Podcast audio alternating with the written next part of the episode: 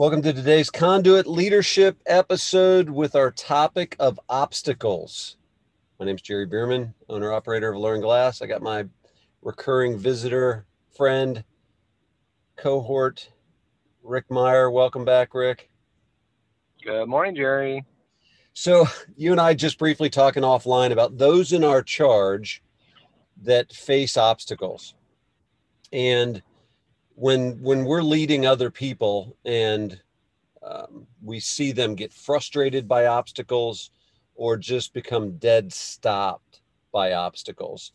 As a as a leader how do you try to engage those in your charge to um, address that? Address the frustration um, or address the like it just stops them dead in their tracks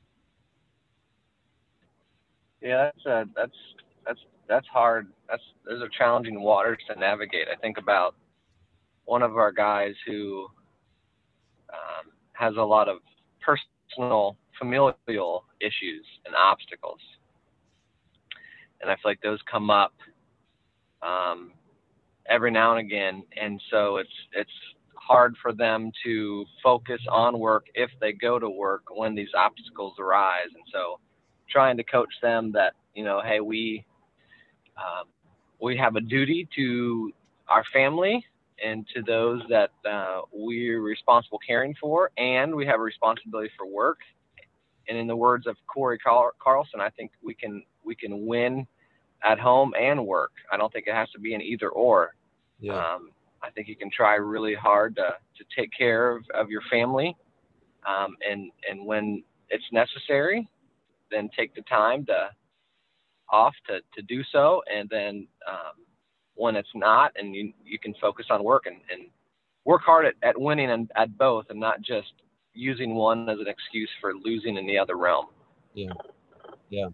Well, the, you know, most of my learnings at 54 have come from stubbing my toe or shooting myself in the foot. And so one of the things that ha- has not worked for me over the years is being passive aggressive or condescending when um, when there when I see somebody in my charge, uh, somebody that I'm responsible for leading them, and I see them get really frustrated by things that I believe are easy to overcome. Um, or they become dead stop by things that I think are easy for them to overcome or easy for me to overcome. Um, that that creates an ongoing challenge. So how do you yes. how do you how have you learned to lead others um you know recognizing that the obstacle might not be a big deal for you but for them it, it stops them dead in their tracks? That's where i struggle. I feel like the answer is empathy mm. and understanding.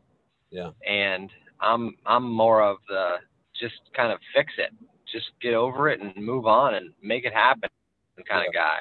So where I need to grow in is is understanding that while I don't this, this isn't an obstacle or hindrance for me, it clearly is for them and that person, and so I need to try to put myself and myself in their shoe and understand where they're coming from and how I can um, once I can gain their perspective and start to see and understand their background, their history, the things that are coming into play uh, for them. So, kind of seeing the whole picture, then I feel like I can help much uh, more accurately and, and well. Mm-hmm. Well, and, and I'll ask the question now and give you a, a minute to ponder this, and I'll I'll address it as well. But you know, think of some of those in your charge right now, Rick, and um, you know they've they've faced certain obstacles that uh, have caused them massive frustration and and or stopped them dead in their tracks. How have you gotten alongside them to help the work through there like specifically? And so i'll give you a, a minute to think about that but one of the things that i don't I, I wish i would do more often is build capacity to have specific conversations with those in my charge to say, hey, you know, what are you what are you facing that is really frustrating you, Joe? And let's evaluate that. and upon evaluation, you know, why is it frustrating you? And and I think this is a big piece as well, Rick, is how can you take responsibility for number one, your frustrations, and then number two, how to overcome that obstacle. And so, um, you know, how how what are some of the workarounds?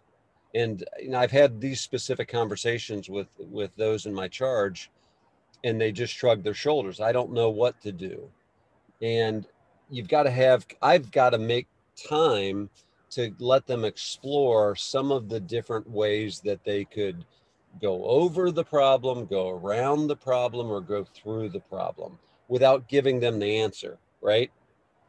Um, and Yeah. quite candidly, many times I will give them the answer. Just do this, this, and this, and you'll blaze right through that problem. And I don't know if that yeah. I, I don't know if that really helps them a lot. Go ahead.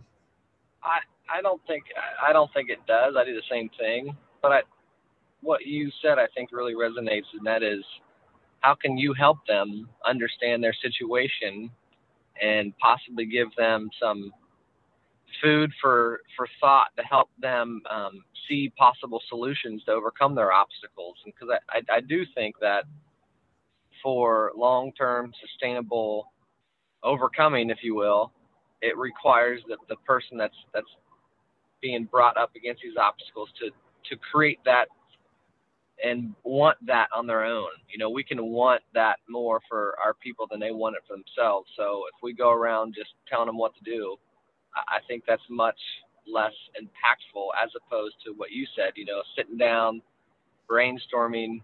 Hey, what you know, what what if we try to go over this? What does that look like? Yep. Tell me what that looks like. Okay, well, uh, how about if we try to skirt around this? What does that look like? All right, what if we just plow through it? What are what does that look like, and what are the possible uh, negative repercussions to that? And I think, and so to your point, from a time perspective, having the patience and the and the time uh, to put in the hard work to not just say, hey, here's what you should do, because oftentimes, Jerry, our experience and the solutions we've come up with are going to be different. Might Yep. be the same problem, might be a different solution, depending on the person that's that's tasting it. Yep. Yep. That's good. Well, and I just when you're when you're speaking to that, Rick, I wrote a note. Is it is it tools that the person needs? Like the some that person in your charge, do they need do they need a skill or a better skill to overcome that challenge? Or do they need courage or both? Like is it like you know what to do, you just gotta have the the courage to do it. Um or is it a specific skill? Does that make sense? I, I, it does, and I think it's more of the courage and the intentionality. Uh, one of my one of our guys um, recently lost his his dad in a tragic accident, and he came over to my place, and and we were discussing um, the incident, and obviously he's in much shock and, and pain and, and Yeah. sadness and frustration, and but you know I, I I reminded him of his life and, and all that he's gone through as a young man. He's not even 30 yet, and he's gone through what most people at your age, Jerry, in their 50s haven't even gone through yet. And so to Yeah. remind him, this this is what you've been doing. You've been faced with these challenges before, and you have overcome. Yes. And so I believe that you can continue to do that. And it and it I think the skill is developed, but if you have the courage and the intentionality to to overcome them, then you, you can you can gain that skill, whether that's just flat out through hard work uh, and experience, or it's you know I have the courage to try to overcome this, and who can I help? Who can help me with those skills? hmm Yeah, that's good. Well, you know, it's interesting again thinking about different life situations where um, I have, excuse me, uh, I can remember the first or the second marathon I ran, and um, I think it was the second because I wanted to do, I wanted to do a four, I wanted to do a four-hour marathon, and um, so I had a guy, I had a guy that had a lot of experience running marathons run with me, and he must have been pretty bored. I mean, you know, he he he was he was able to run a lot faster than I was able to run, and he literally, you know, for that four hour marathon, he literally coached me. He paid his own fee. He ran the race with me. It's pretty inspiring. It's very inspiring, and he literally stayed with me the entire time when he didn't have to, and um, when I hit obstacles, I can remember him. There was a time like around the 21, 22 mile marker that I made him, for me, I made a mistake and I, I, I physically stopped to get a drink of water instead of like jogging through the station. And I couldn't take a step. My legs froze. Like I was standing upright, but I, I literally couldn't take a step. And he lit, he came alongside me and he's like, you know, Jerry, you gotta you gotta force yourself to take a step. You gotta like fall forward and move your foot. You gotta, and he he he literally verbally just kind of helped me just start going again. And then coming in the back stretch, um, like at the 23, 24 mile marker, um, I was really struggling. And he said, Do you see? Um, he said, Do you see the top of the 471 bridge? And I said, Yeah. And he said, do you see a guy stand sitting on top of there and he's got a bungee cord and it's tied to your waist and he's pulling you can you see that i know this if somebody just jumped on right now they, they'd think jerry's completely lost his mind um, and i remember laughing and saying tell him to pull harder you know as i was uh.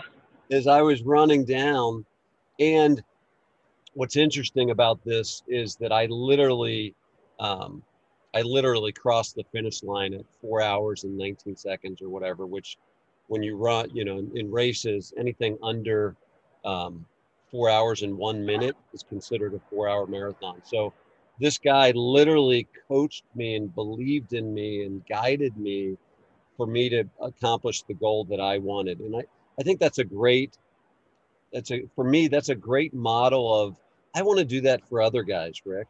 Like those, yeah those in my charge, you know, our staff that I'm encouraging to listen today to this specific podcast um, about overcoming obstacles. Like I want to be, um, I, I want their permission to like go along with them. And, you know, we live in a culture where guys are gals, people are trying to do things by themselves, you know, the alphas, um, you know the wild west i can do it myself type thing and you know my you know things that i obstacles that i've had to overcome in my life rick i've not done any of them well by myself. I've done them all anything that i've overcome is typically predicated by having other leaders like yourself alongside me. So what would you say to with just the time we have remaining what would you say to to leaders young leaders, uh, when I say young, but those in your charge, um, as far as like followership, following, finding people they trust, what words of encouragement would you give um, others, Rick? I, th- I, think you gave it, Jerry. That is, you, you can't do it alone. And even though you might think you have the skill or the grit or the stamina to do so, um, you might be able to, to muscle through, but it's going to be a lot harder and a lot less enjoyable. I yeah. feel like we were made for relationships and we were made to encourage one another and, and everyone grows together through those experiences. And so it's not easy for me to look to other people for help. I'm, I'm, I'm more of a, I just want to get it done and, and make it happen and I can, I can push through and, yeah. and be strong. Um, but that's not, that's not always the best solution, and it's not always the um, most enriching solution. Yeah. So I think it's hugely important to put your, push yourself out there, even when you might not be in the midst of any type of obstacle or frustration, but you're laying the groundwork. You're um, you're assembling your tribe, if you will, and uh, for when those times do arise. Yeah. Yeah. Well, and and again, and that story of that guy, um, his name's Paul running alongside me. Uh, gosh, that was that's a great that's a great reminder for me. And and again, I I want to be that guy for others um, to help people accomplish their overcome obstacles. That's a you know for especially as we get older, not you're still a young man, Rick, but like from a leadership standpoint, it's so satisfying when you if you can help somebody overcome obstacles that maybe maybe they could have done it without you, but my gosh, it's fulfilling if you can be that that person to get alongside them. So anyway, I agree. That's good. All right, my friend. Well, you've been that guy for me. You know, the, it- one of the guys that, from a leadership standpoint, that, you know, as you hear those sayings, iron sharpens iron, and you, you definitely been that guy for me. So thank you. And uh, Right back at you, Jerry. all right, my friend. I will. Uh, I will ring off for now, and uh, look forward to our next conversation. Thanks again, Rick.